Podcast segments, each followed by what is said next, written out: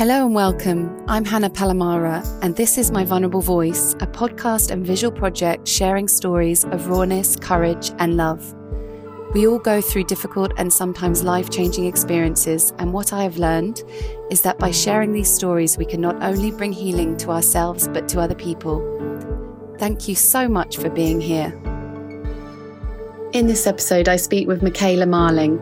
We chat about her experience as a midwife during the pandemic and how it was her own life story and events that brought her to becoming a midwife. It's a great listen. Get a cup of tea and tune in. Hi, Michala. Thank you Hi so much there. for coming on today. So lovely to speak to you and to have you coming on and share with us about yourself and your story. How are you doing? Thank you. Yeah, I'm good. Thank you. I'm feeling feeling good and feeling quite um yeah excited to share to share Amazing. this part of me. Yeah, obviously we're all currently on lockdown um, with the Mm. coronavirus pandemic. So I think you know it's a great time to kind of sit back and talk about you know me- with people about many different subjects as um, people have got more time on their hands to listen and share. Me included, or not if you're surrounded by children. um, but obviously, I would just love to chat with you um, about you and your story. You're, you know, I, I know you have an incredible story. We've met and we've talked a lot, and we have a lot of similarities as well. Yeah. And you're an independent midwife. Um, so please share with me um, a little bit about um, what brought you to where you are today. Oh my gosh, it's quite a um it's only been recently that I've really realized the kind of turn of events that happened from being a child um, that kind of brought me to where I am today and who I am today um, Mm. in terms of being a midwife, for the type of midwife that I am, and the way that I feel about certain things like human rights and Mm.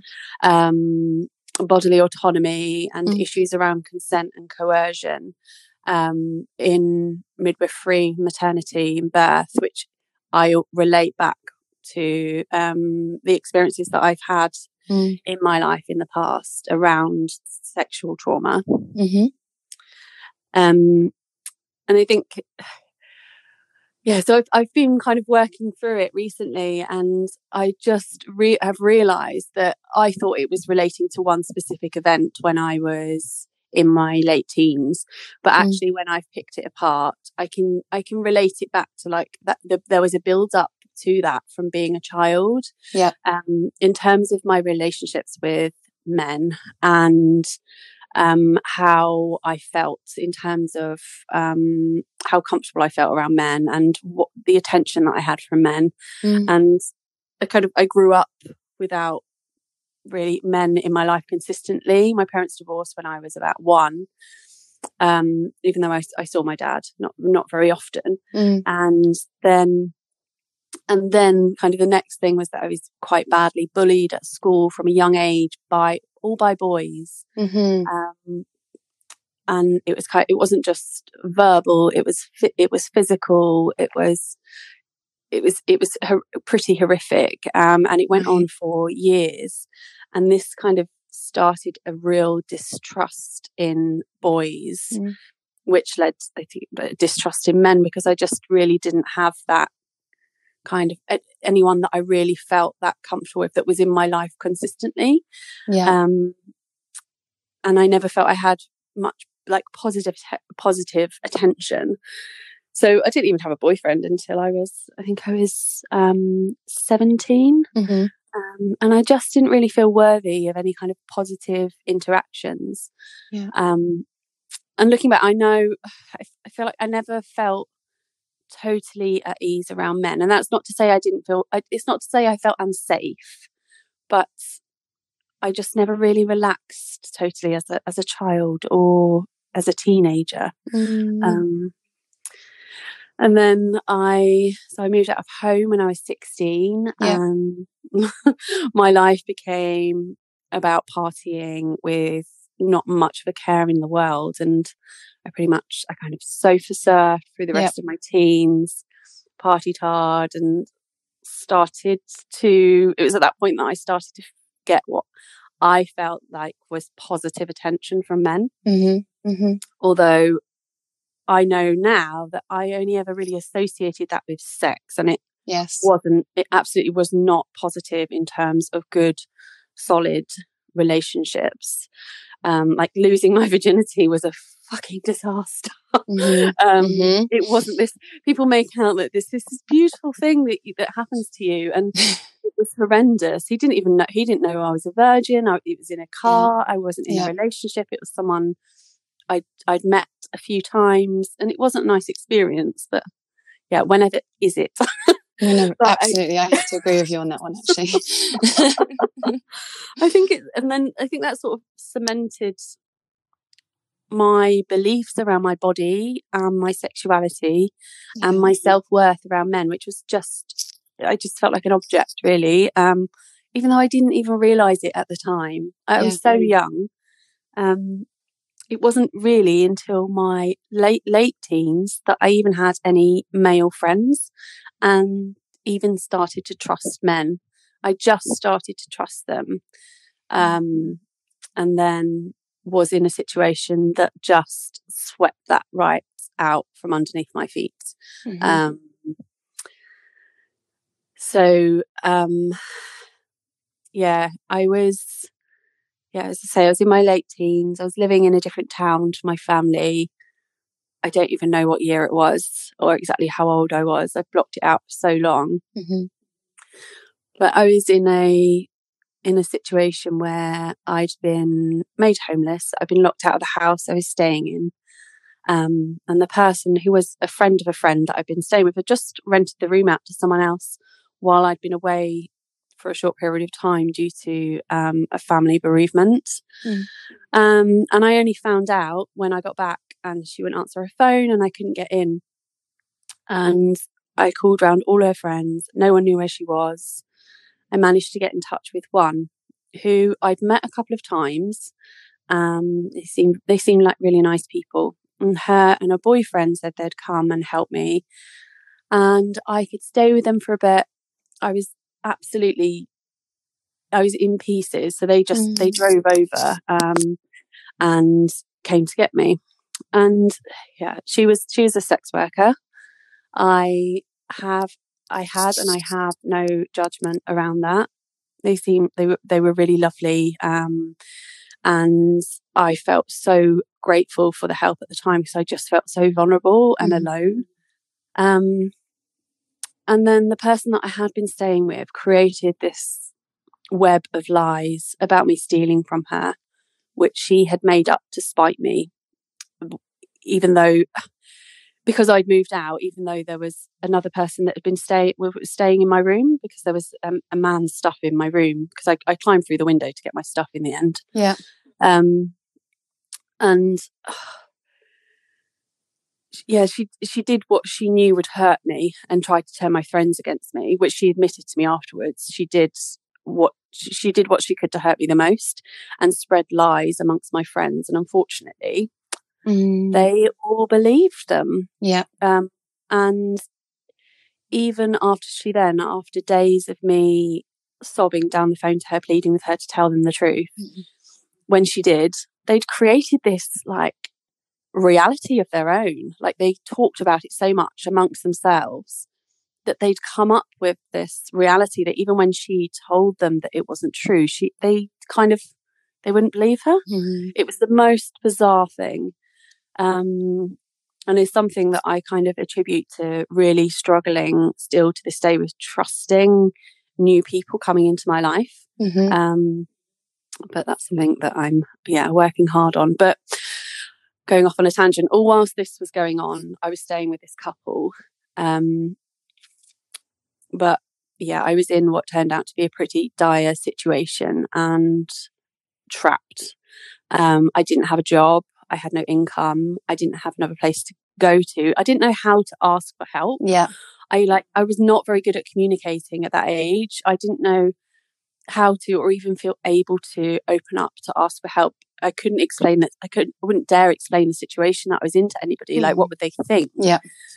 Um and then so they started asking me to do things to pay my way to stay there. Yeah.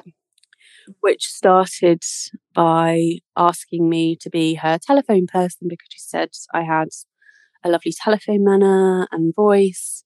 which I felt fine. I can I can do that, but you know that that escalated, um, and I don't think I really need to go into details mm. about exactly what happened, but it happened a couple of times, and I felt I didn't have a choice at all. Yeah.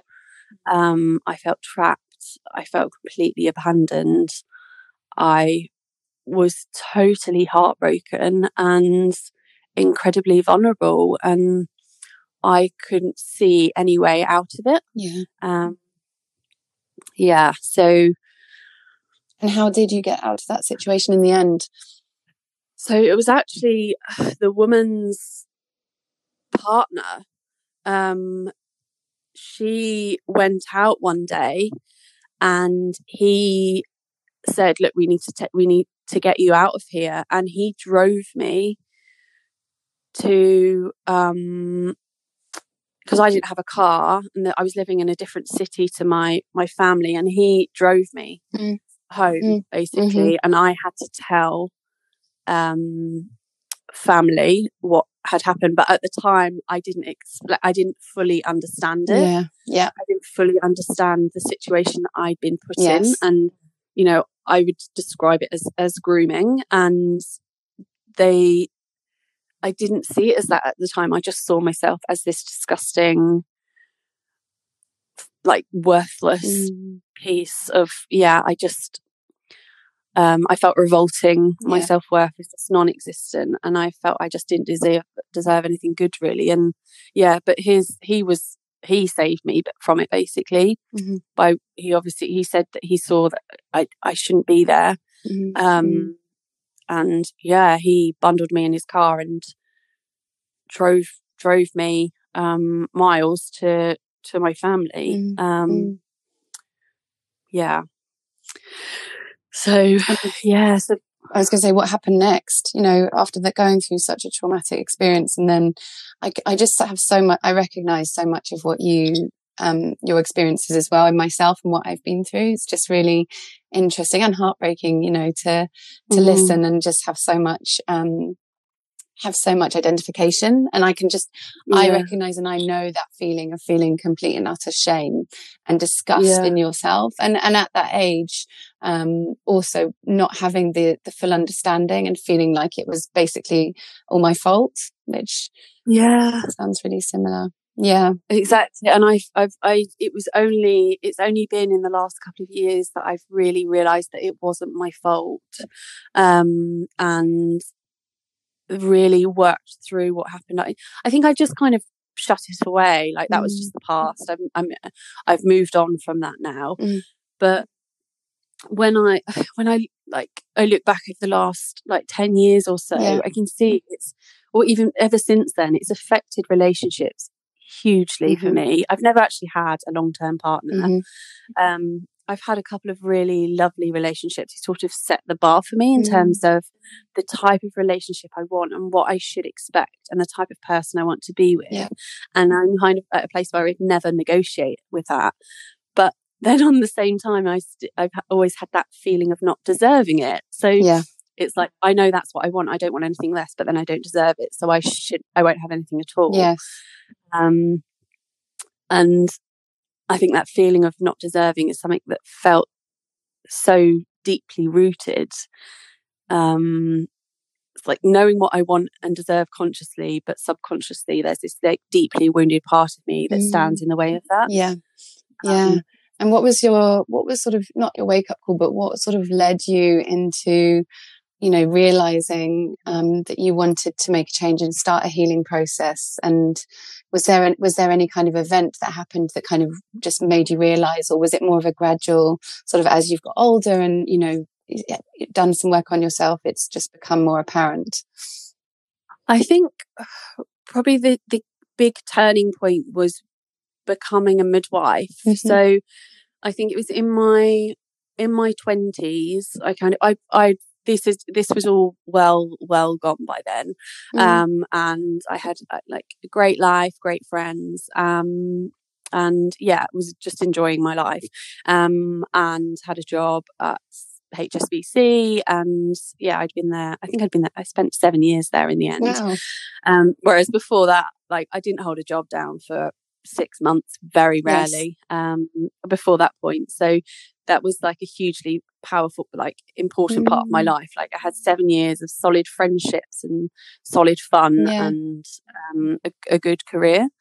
But then in my mid twenties, I just by accident, I just found midwifery. I think I just, I popped out for a walk on my lunch break mm. and um, the local university were having an open day and I just strolled in and came, across the midwifery. That's amazing. wow. I love that. And I, and I was just like, how did I not know about this yes, job? That's so amazing. Um, and it just felt like a calling. Um, I, yeah, I just couldn't believe that I hadn't heard of it before. And I just knew that it was perfect for every single part of me. And then I just threw everything into getting there, which was, which mm-hmm. was hard because it took me from that moment to qualifying, it took me eight years. Wow. So it was a very like, I had to jump over a lot of hurdles and a lot of people telling me that I probably won't get there and I probably won't get into mm-hmm. university and I probably, you know, all of these. And I just ignored them all um, and just fought. Um, and I think subconsciously, that part of that was fighting for me to have a feeling of being worthy and working in a loved and respected mm. job. Um, but in, until it came to really working through this trauma, I never realized really how much of an impact it has on my role as a midwife. Yes. Like being, like I said earlier, like being fiercely passionate about human mm-hmm. rights. Mm-hmm. Like I get this, um, like cellular feeling mm-hmm. when I, uh, when I see, see or hear issues around bodily autonomy or issues around consent and coercion. Yes um, which is definitely now I see uh, through the last year of working through all of this, I can see that it's definitely relating to to my journey and the experience that I've had. Yes.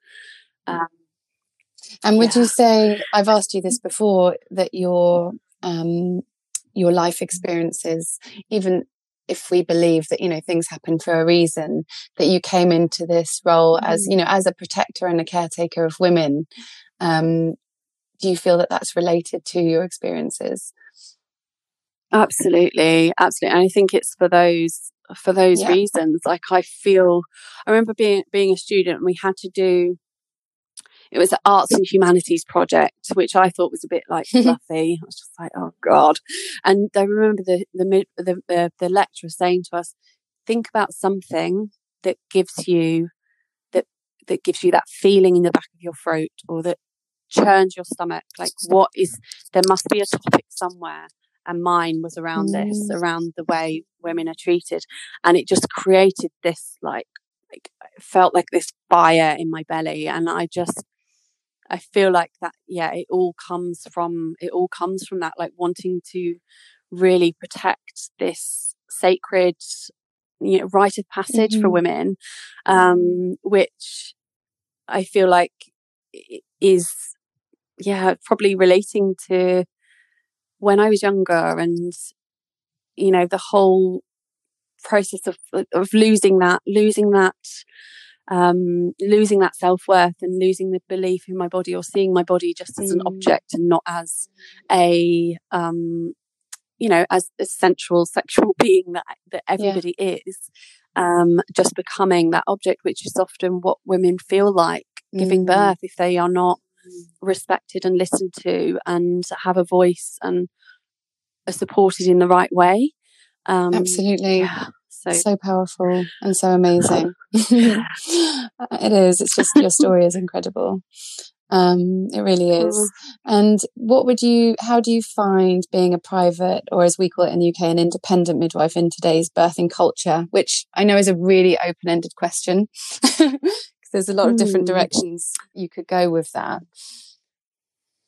Um, so I find being able to provide that real continuity mm. um, and being able to provide care that is completely centered around the woman without kind of the barriers of time Mm. frames or um, any kind of restrictions that someone else puts Mm. on me or a system Yeah. puts on me. Um, I find the um, sometimes there's a lot of kind of what's the word? Um, people don't really understand us.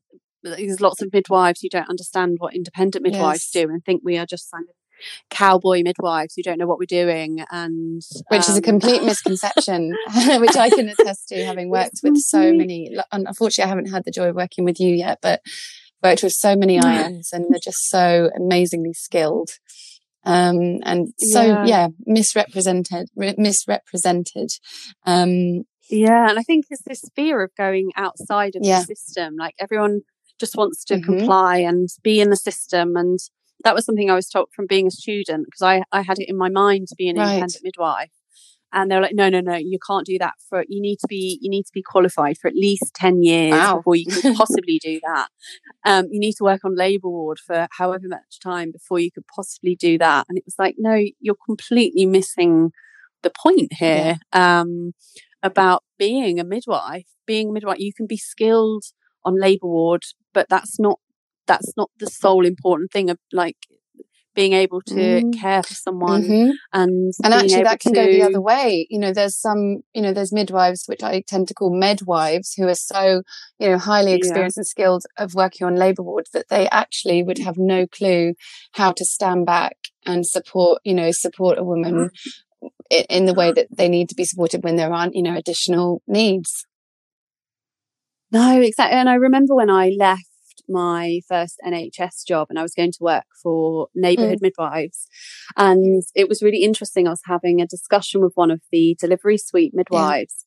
Um, and she kind of made a comment like, "Oh, so you, you you're only going to look after low risk women, and you're not you're not going to look after women with med." Like, and it was like a real, like a bit of a it, it not argumentative, but you could see that she was being Yeah. judgmental about it. And I just thought, but I know for a fact that she, that said, would, would you, would you, how would you feel about going to a home birth?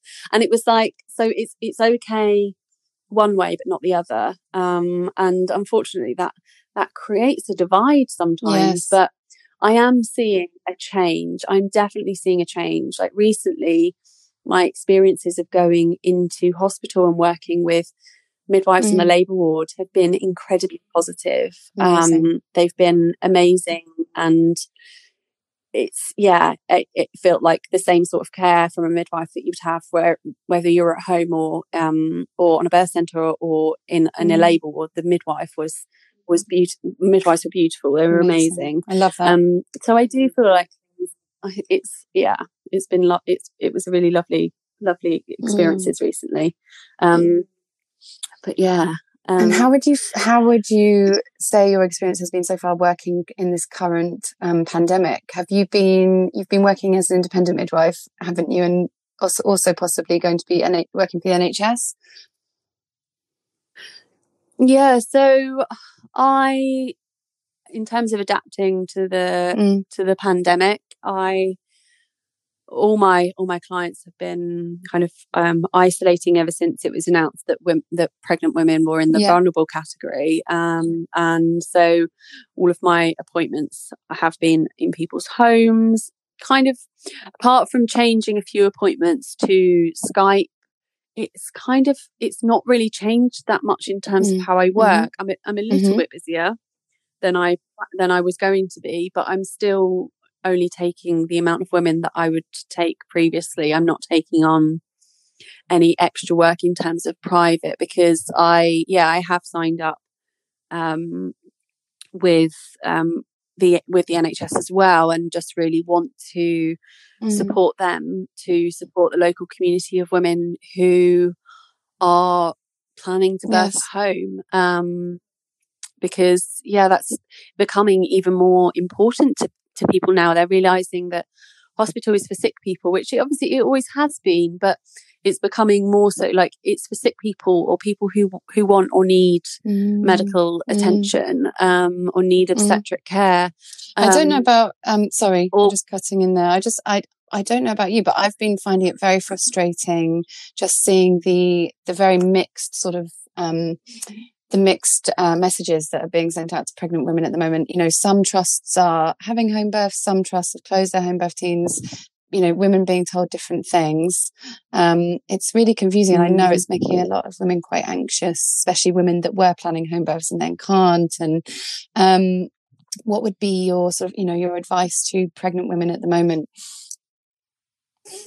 I think that um, there there are there are some services where they're shutting, they've shut their home birth services and they've reopened them within like I think the local one, one of the local ones shut and reopened 10 mm. days later, but it was because of um, the London ambulance service um, and their mm-hmm. response mm-hmm. time.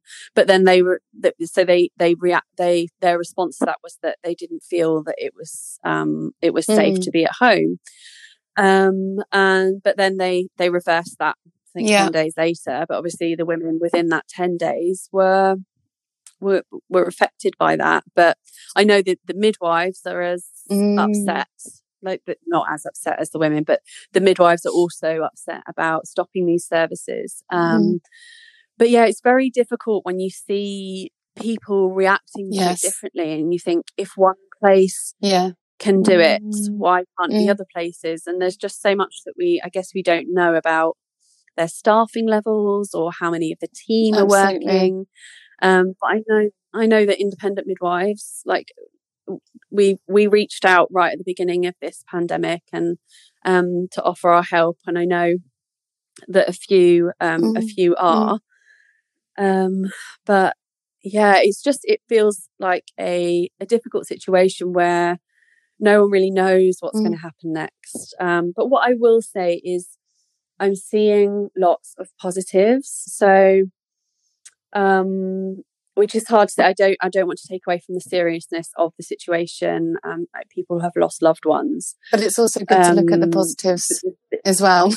Absolutely, yeah. no, it is. Yeah, so there so things like you know women are going going into hospital when they need to mm. and you know being discharged quickly and getting home their partners um, are there for longer supporting them in yeah. the postpartum because they haven't mm. got to be back at mm. work they haven't got the additional pressure of having to entertain yes. or have visitors or have their parents yes. or their parents-in-law over and make them mm. you know mm. entertain them um, and there is seems to be an increasing um, pattern of babies who are just thriving mm. in postpartum and breastfeeding going really well because women are just they they they they have to and this is from hmm. talking to to people as well this isn't just my um, perception um, they're just feeling like they are kind of being forced to do what what we yes. always tell them to do,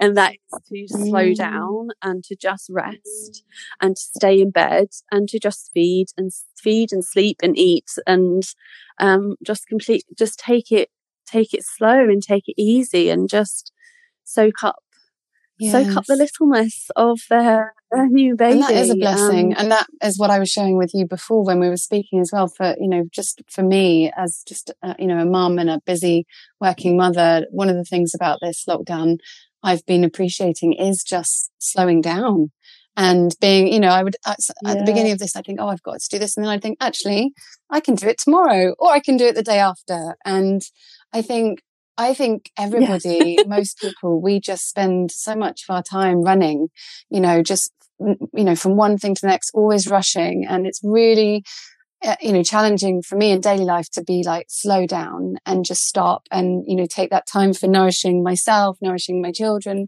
you know, nourishing my business or whatever needs nourishing. Um, and I have yeah. to say, it, is, it has been a blessing for me um, throughout this that I've been able to do that. And so I think, you know, yes, this is an incredibly serious time and it's and it is scary. But one of the things that I just found so unhelpful is to get wrapped up in the fear. Um, you know, Definitely, that's a it is. Fear is a pandemic on its, on its own. Absolutely, it is. And you know, we yes, we there's seriousness, and we have to take things seriously. Um, but if we live, you know, I know before this even happened that if I live in fear, then I am not going to be happy and I'm not going to be healthy. No, and it reduces your like it impacts 100%. your immune system and can make you mm. more susceptible to becoming unwell. So it's kind of count. Yeah, I stopped too. watching the news um, about yeah, over a week ago. I think I just mm-hmm. I look on the government website just to to make sure like that I'm up to date, but mm. I don't watch any news. I don't read any of yes. the things that are shared on Facebook or I just avoid it completely just because I just started to feel like at the beginning of this, I, for, for about a week to two weeks, I felt really, I could, I just felt, mm. I knew that I felt mm-hmm. full of fear. Um, and I knew I started to feel angry at people who didn't feel the same and, or angry at people who weren't, um, mm-hmm. reacting the same. Like I have lot, lots of friends, like in other countries where it really is not, it's nothing yeah. like it is here.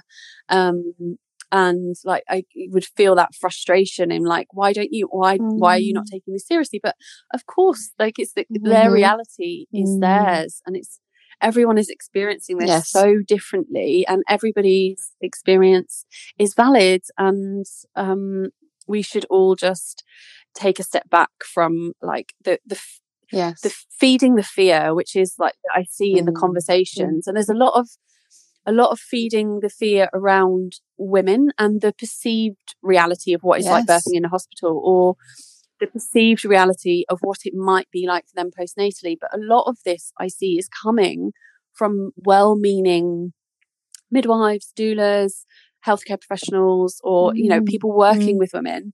Um, their perceived thoughts on what it might be like for them rather than saying, do you know what? The power always has been and always will yes. be from within yes. the woman. She doesn't need anybody else. She doesn't need anything else.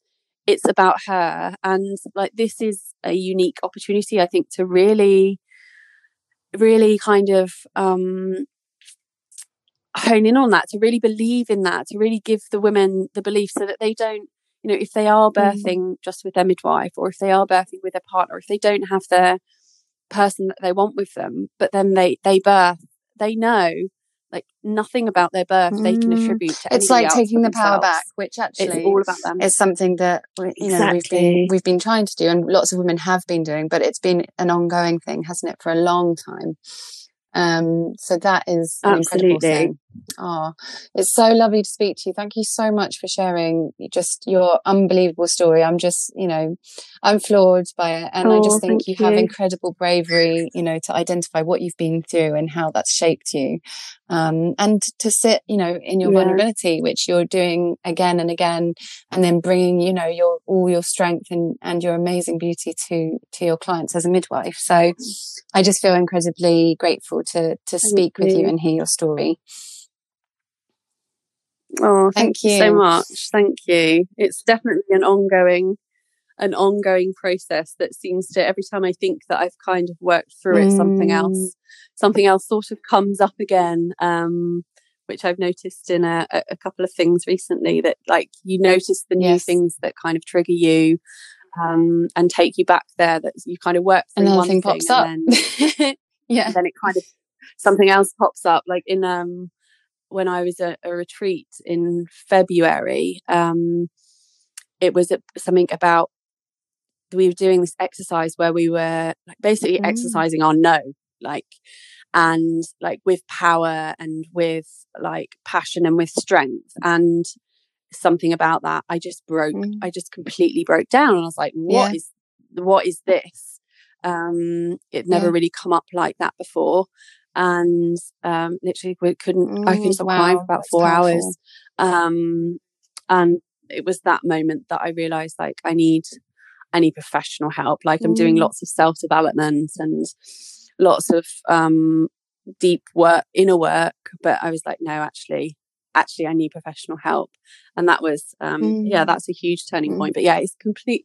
It's yeah, it is. But I think evolving. we are as well as people. we are always evolving. And I just think yeah. being um, you know, the people who are open to look at themselves and look inwards and backwards in order to move forwards. And it's, and it's like taking responsibility, isn't it? I think that it takes a huge amount of strength.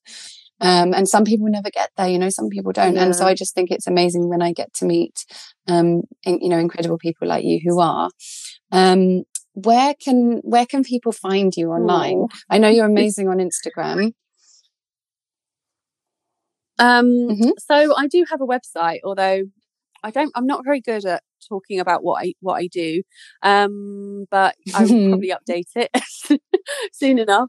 But my website's just www.michalamarling.co.uk. Um, currently that's about, Yeah. all about independent midwifery. Um, who knows what it will be in the future, Lovely. but the website will stay the same. Um, and my Instagram is just at Michala Lovely. Marling. So everybody go and find Michala. She's got some amazing stuff and posts on Instagram of her journey. And um, thank you so much for coming on today. It was just a total honor. Oh, thank you so much for having me, Hannah. It's so so lovely to chat to you, and yeah, it's such a such an honour to to be asked. Actually, um, thank you so much for giving me this opportunity because it's just the more the more I share, the more I share about the story, and that is such a healing yes. thing in itself. I remember the very first time I shared a small snippet of it; it was so scary. Um, and then it, It just gets There's easier healing and in it. easier. So yeah, Pleasure. thank you. For giving me All right, my Absolutely. Lovely. Thank you. All right. Thank you. Thank you so much for joining me today. You can find the visual side of the project on Instagram at my underscore vulnerable voice. If you would like to share your story and get involved, please get in touch. My vulnerable voice at gmail.com. You can find more of my personal work at www.hannahpalamara.com and on Instagram at Hannah Honestly Feminine.